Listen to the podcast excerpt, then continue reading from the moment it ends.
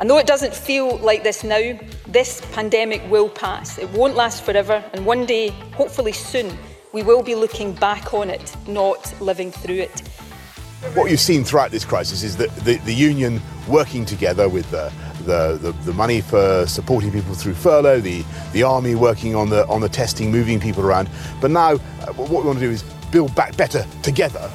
The reputation of the Scottish Government tainted, the standing of this Parliament diminished a culture of secret and cover up that is only growing, and it is all taking place on Nicola Sturgeon's watch. There is a reputation here that I think is uh, perhaps disintegrating before our eyes, and it's, uh, it's not mine, may, may, I say, but Ruth Davidson has just gone through there uh, a litany of nonsense. The Steamie, a laudable production for the Scotsman.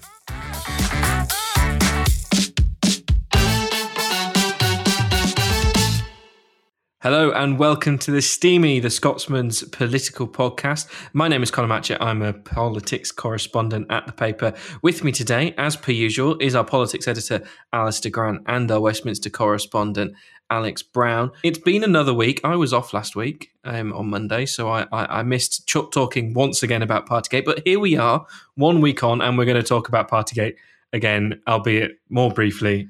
Alex, we'll start with you. By the time this podcast goes out, we're assuming that the Sue report will either be out or out imminently. We're recording this on Monday morning.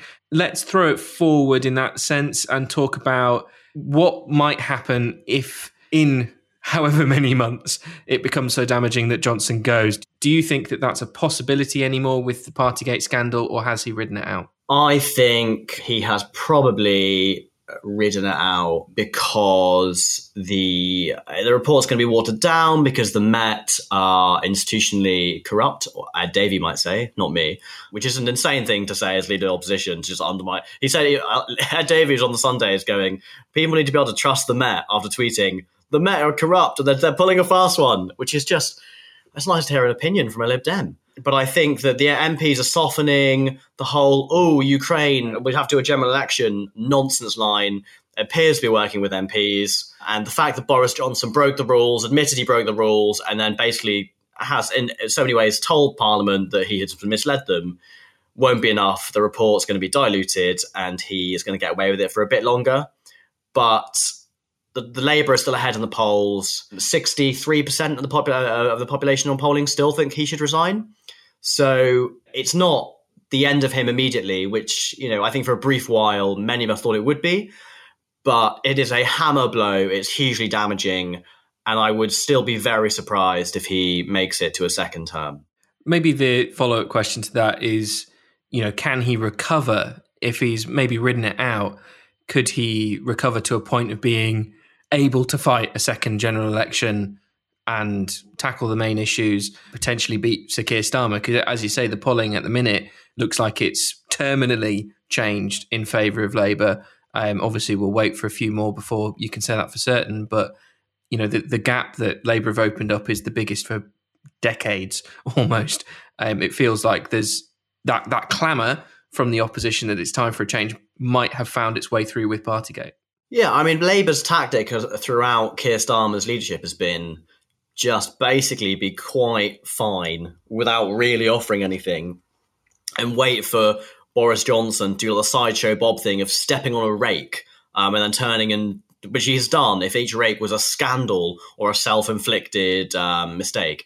And, and he has done that um, with unfettered enthusiasm. So yeah, things are good for Labour, but Boris is still he's still a phenomenal campaigner, and that would probably be the concern. Uh, maybe the the fact the Tory MPs not as angry as they were suggests that the letters uh, from not not to the uh, Graham Brady, but just for their constituents are drying up. People are beginning to kind of go, go a bit like the Barnard Castle thing.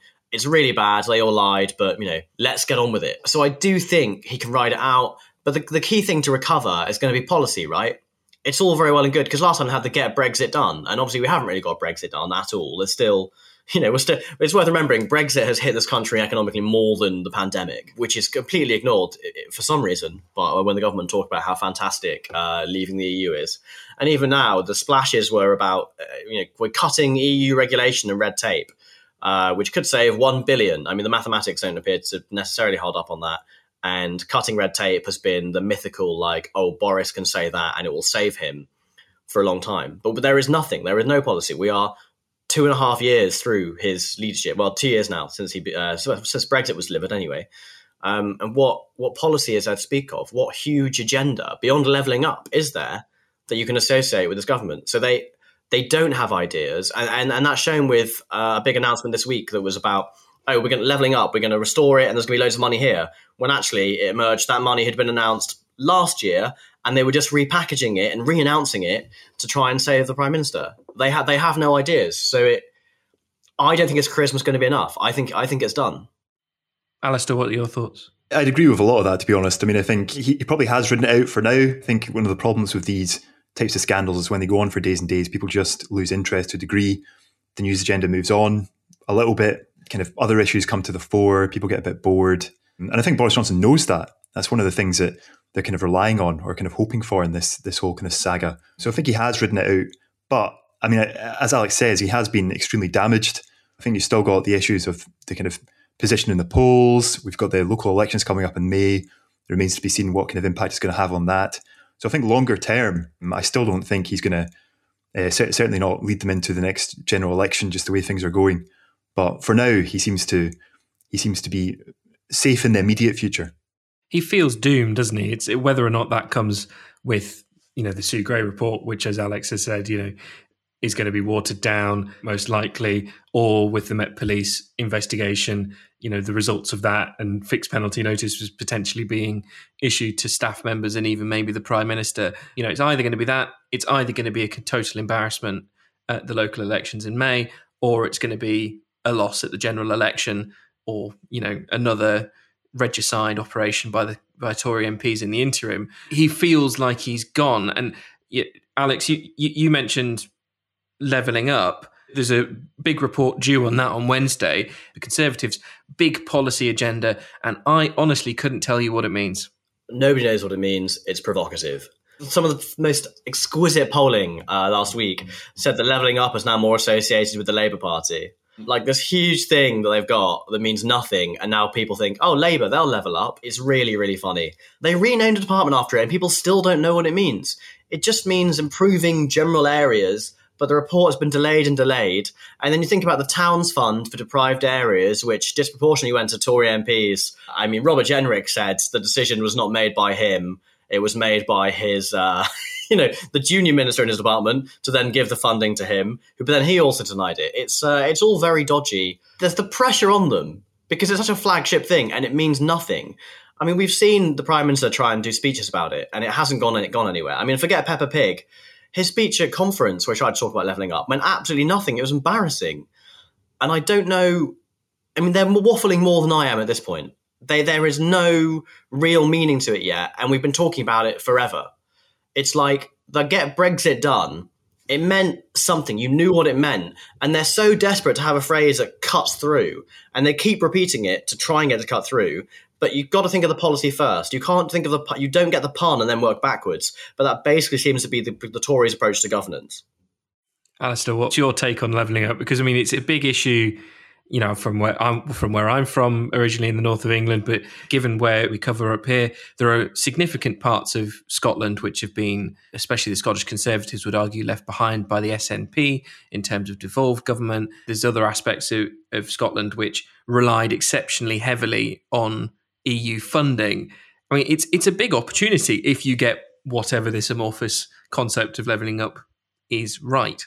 Yeah, I mean, I think the, I suppose the problem with leveling up in a way is there's actually nothing. You know, the idea itself is kind of admirable. There are left behind areas of the UK. There are areas that need more investment, that need more more attention from from London and from Westminster. But it's so it's such a huge concept that it needs to be kind of specified exactly what they're going to do, what it means in practice. It's like one of those ideas that people come up with in kind of meetings at a business, you know, a kind of business meeting where no one can argue with it. You know, it's a great idea, but is it actually going to happen? Is anything going to change? And I think, you know, you had reports at the weekend that this big kind of leveling up report is due this week, we think maybe Wednesday. And the report said it's 400 pages long, you know, so it's, it's this huge unwieldy document. And I just wonder how much of that is going to be waffle, how much of it's going to be statements that you can't disagree with, but are ultimately kind of meaningless. I mean, to actually make changes to all of these areas, it's going to take a huge amount of money and a huge amount of political will and sustained over a long period of time as well. It can't just be a fad that comes and goes. You know, there are definitely areas of the northeast that could massively benefit from this. When you look at parts of Scotland, they could as well, although that obviously throws up problems with kind of, well, I suppose what the SNP would interpret as interfering in devolved areas. I think particularly if it's kind of capital spending, spending on infrastructure and things like that. But I suppose we wait and see what it says. But I'm not convinced that you know this is actually going to lead to a huge amount of change in the long run, even though politically it should, and it is in and of itself an admirable issue. In the start of my career, I worked in uh, one of the most deprived areas in the country, in Lowestoft, which is historically Labour switched to Conservative and Brexit former fishing village. Every, every single Brexit cliche applied to Lowestoft. And yet, from a levelling up point of view, all of the issues that sort of town faces, and this is replicated across the country, are almost structural to the town's nature rather than, you know, on the face value, something that can be solved by a 30 million pound bridge, for example, or extra cars. And there's a contradiction in it from the Scottish Conservatives' point of view of they're consistently calling for more local decision making and yet, with the Levelling Up Fund, we're going the other way. We're going even more centralised than we were with the SNP and their, their, you know, as the Tories would put it, their attacks on council, you know, decision making. And you've got the UK government coming in and deciding what is and isn't important to to solve some of these, you know, structural issues that that affect these towns. It seems to be both, you know, politically incoherent as well as incoherent from a policy point of view. Alex, I don't know what you think in, in terms of its future, do you think it will make a blind bit of difference to how people vote? You know, we, we look at the EU funds, the places that voted most heavily for Brexit tended to get the most money from the EU. I would say that it will, because we, the Conservatives won the Hartlepool by election. When they spoke to people there, they were saying how they'd had a Labour MP for ages and the town hadn't been regenerated. They hadn't got a lot of investment. And you think, okay, you've had a local MP who's been in power since 2010? it's the Conservatives. So it, even though the Conservatives have been in power and they have been the party underfunding everything for so long, they are the party of austerity.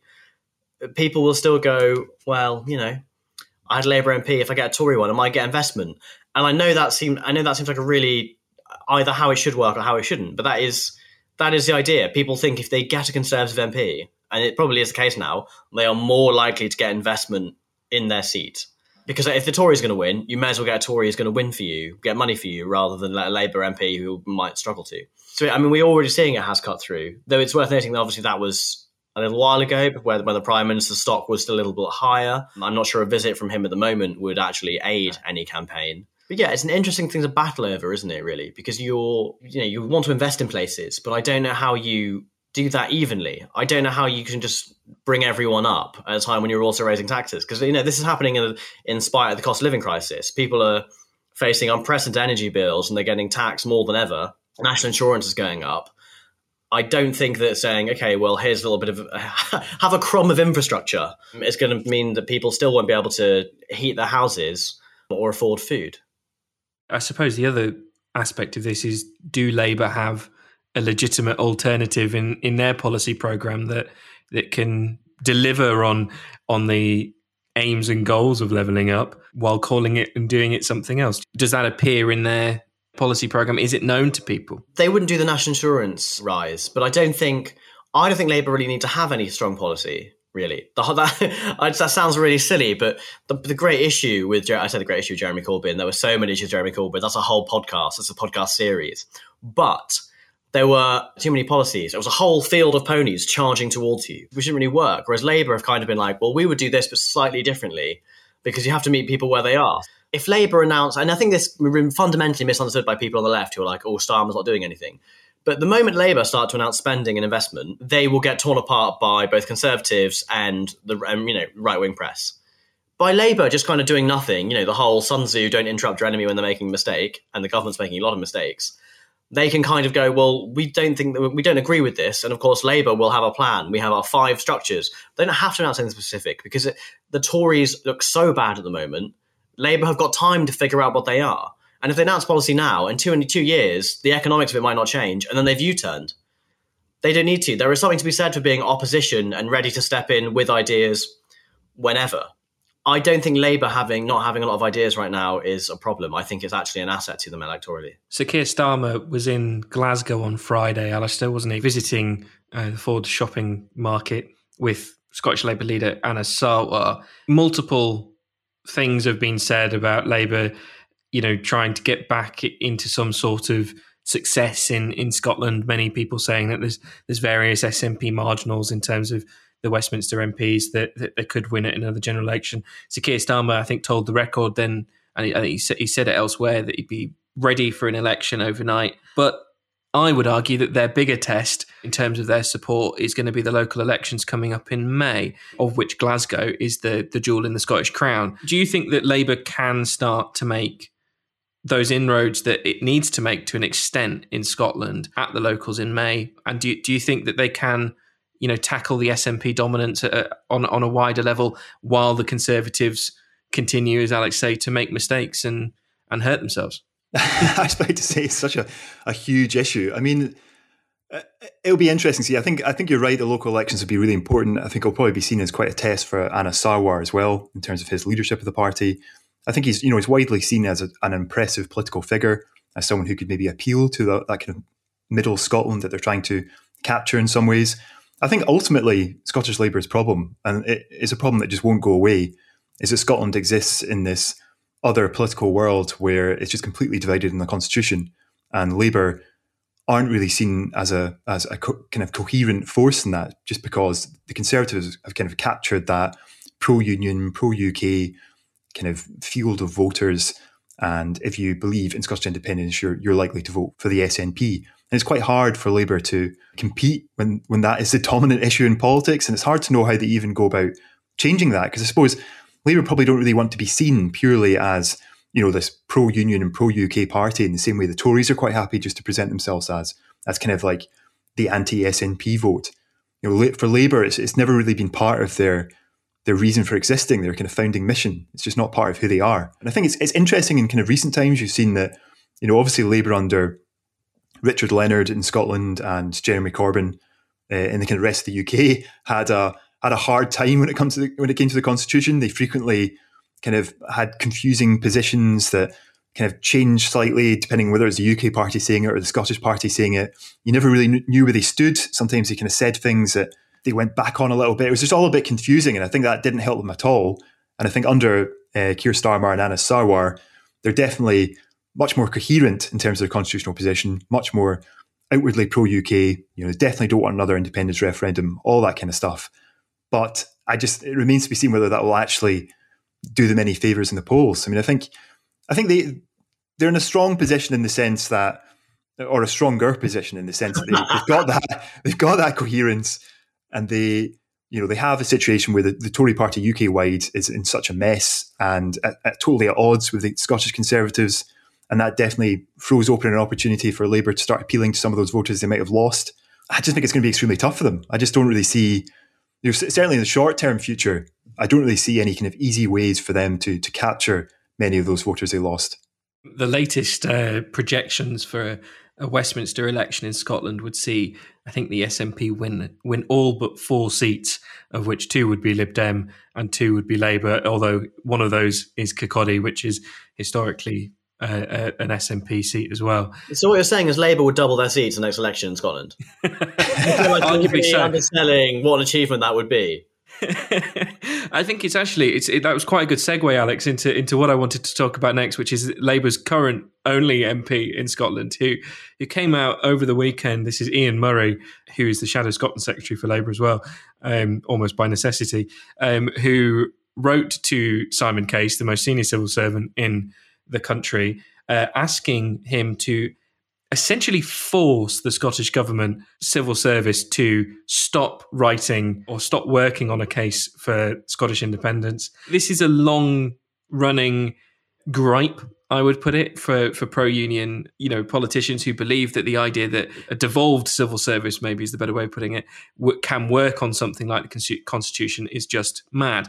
Alistair, I know you have strong views, so I'm just going to let you talk about why you think this is a ludicrous position for Ian Murray to take? I'm just kind of baffled by it, to be honest. I mean, she's basically arguing that I mean the civil service exists to you know carry out the government's agenda, and the SNP just won an election.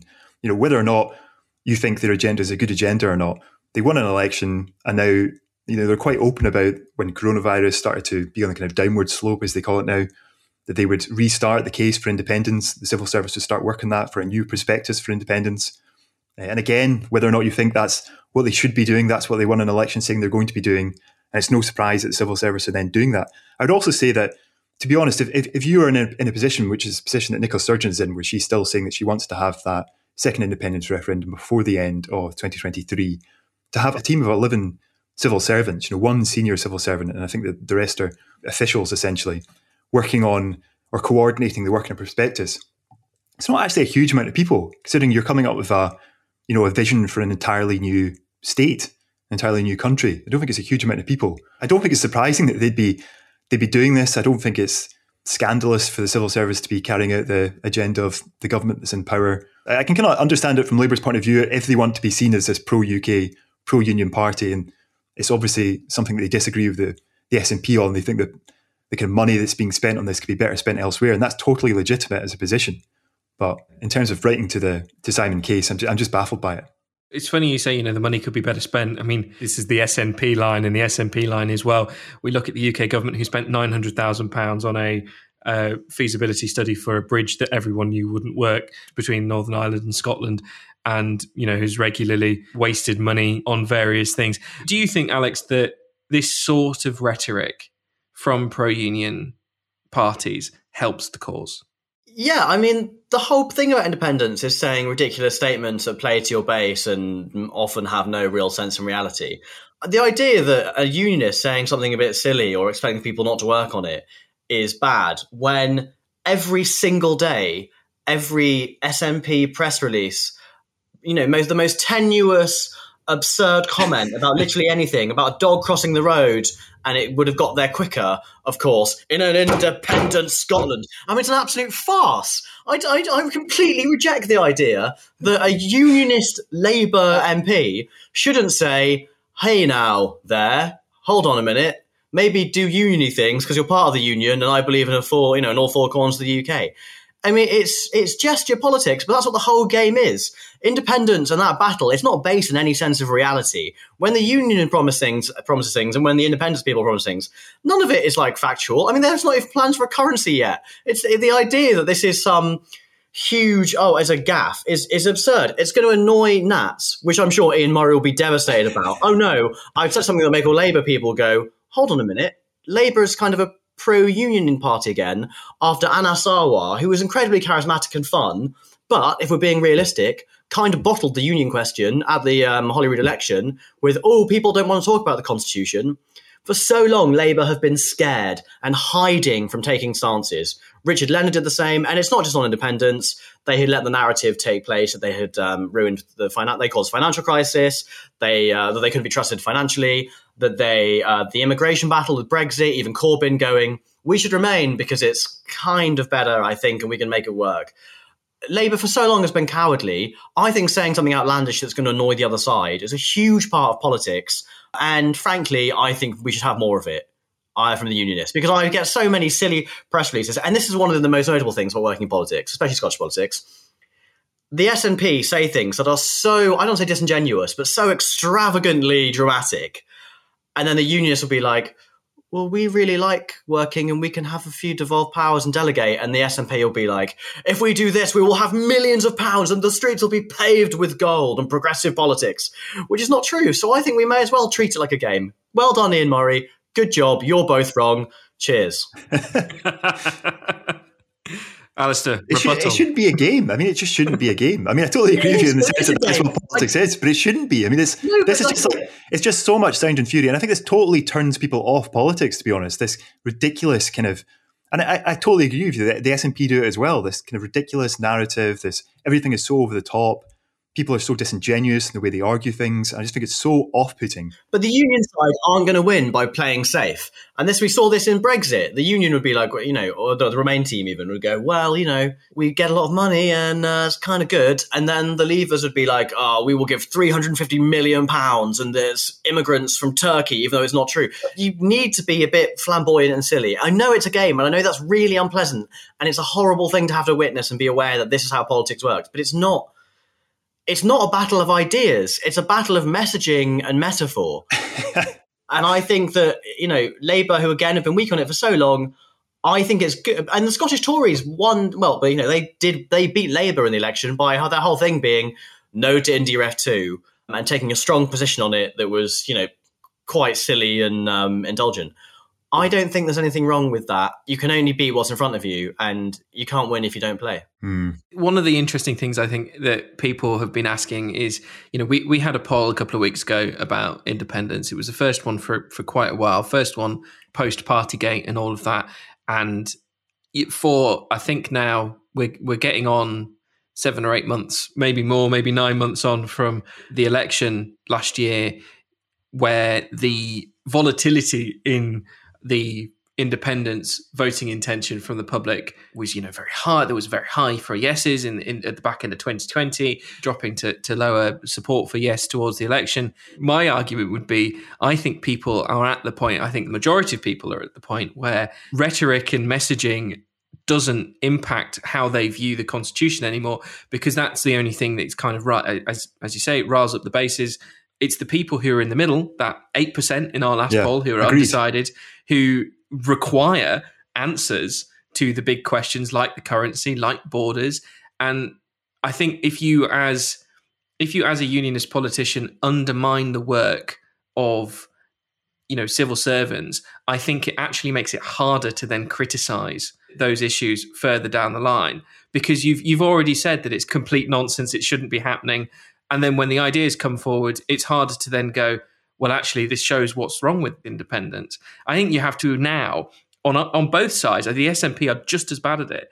You have to now present a decent prospectus for remaining in the union from a unionist point of view, which hasn't been done, and also for independence. And you have to give people the opportunity to do that without prejudging the, the outcome. Personally, I don't think, and so I, I hear I hear what you're saying, and I and you and you are right. Uh, they want answers, but I don't think it is illegitimate for a unionist to say you are spending this much money and this much time on independence, and that money could be better spent elsewhere. I know that it's slightly inflammatory because he's written to a Scottish civil servant, sure, but he is the Shadow Scotland secretary, and saying that money should be spent elsewhere, and there are other things that we could be doing when you know there hasn't even been a referendum bill passed yet. I don't think it's an illegitimate position. I know that it's you know, oh, it's slightly funny um, and dramatic, but I really, I don't. I feel that eight percent, and you're not sure, and you hear an MP saying, "Well, they can put money towards the bill, or you know, towards you know, looking into it and preparing, or they can put money towards a school." I don't think that is that is a serious point. You might you might disagree with the manner in which he's gone about it, but I don't think that isn't a point that will land with the 8%. Alistair. Yeah, no, I mean, I, I, wouldn't disagree with that. I think it is a serious point, and it's totally a legitimate argument to make. And it's an argument that if you are a unionist, you know, you should be making that argument because that is intrinsically what this is all about. You know, the best way to kind of live in modern Scotland and what's going to benefit the most amount of people, and all these kind of issues are just so important, and that's that is what we should be arguing about. But I just think all this sound and fury just doesn't help. I agree with Conor in the sense that, you know, you've got these kind of wavering voters in the middle or these voters that could potentially go either way. And I think if the, if the focus is on them, which, you know, by all accounts, it, it should be in some ways, I don't think this kind of stuff helps. But both sides are bad for it. You know, I'm not saying that one side is worse than the other. I think that's uh, the, one of the natures of Scottish politics. One of the things that makes it so frustrating to cover is that so much of it is this stuff. It is this kind of you know meaningless noise and this kind of you know, constant kind of nonsense, to be honest. Bananas are curvy because of the because they're not in the EU, right? Or whatever the hell the argument was back then. It's the same. It's the same sort of nonsense that's extended to to the independence debate. And Rangers would know, not have won the league if uh, Scotland was independent. I, I, think as well. You know, you, we we talk about Labour and being ready to you know maybe take on the dominance of the SNP. You know, there's there's one really big thing that they need to get right this year, and that is, you know, whenever it comes, Gordon Brown's treatise on the future of of the union and the devolution and devolution. I understand that's that's due to come out in the next six months, but God knows if that's true or not. Sue Gray's editing it. Yeah, um, that feels like a key aspect of their pitch to Scottish voters, much like the vow was just prior to the Scottish independence referendum. And if they get that right, at least you have an idea. And I think this is the crucial thing when talking about Middle Scotland, and Labour are right in focusing on it. You know, at least those people who are wavering somewhere in the middle will have an idea of what a Labour government would deliver for Scotland in terms of either more powers or how it would exist within a union that is changing and is different. We already know pretty much what a union with the Conservative Party led by Boris Johnson is because we've lived through it for two years. We don't have a clue what the independent Scotland would be because the SNP refused to talk about it in any meaningful way. So there is a little gap there for Labour, in my view. It'd be interesting to see what they come out with and whether or not they can actually take some of that narrative and, as you were saying, Alex, you know, t- take control a little bit and make a stance on the union that people can read and understand and maybe back. I think you know if you stand for nothing, what will you fall for? I think it's not bad for Labour to take positions when, for so often under the previous leadership, they were considered SN, you know, just like the SNP light or whatever. You know, you don't win arguments by hiding away from them. And it's not enough to go, well, we'll ignore the constitution, but here's what we do domestically because it's something everyone cares about. And I think you do, you know, you've got to try and bring people over. You have to make the case because otherwise the Conservatives will just hold that ground and the SNP will swallow everyone up. You've got to be braver and bolder. And at least in Anas, they do have a charismatic leader who I think can make that argument.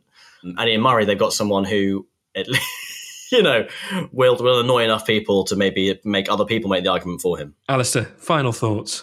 Yeah, I would just uh, agree with many of what's been said. I just, I mean, I think one of the problems is that I think you're you're obviously pointing to this Gordon Brown report and the idea of, I suppose, this kind of ties into the whole idea of Devo Max. I mean, that's what we're kind of expecting. This kind of idea of more devolution, Devo Max to Scotland.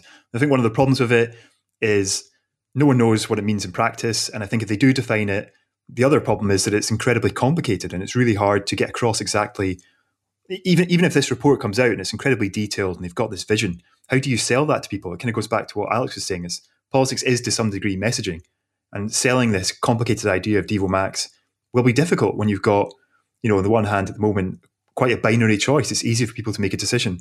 You know, it will be interesting to see what what happens with that, but I'm just not convinced it will it will offer an easy solution for Labour. Well, that's all we've got time for this week on the Steamie. Thank you very much to Alistair and Alex for joining us, and thank you very much at home for listening. The Steamie, a laudable production for the Scotsman.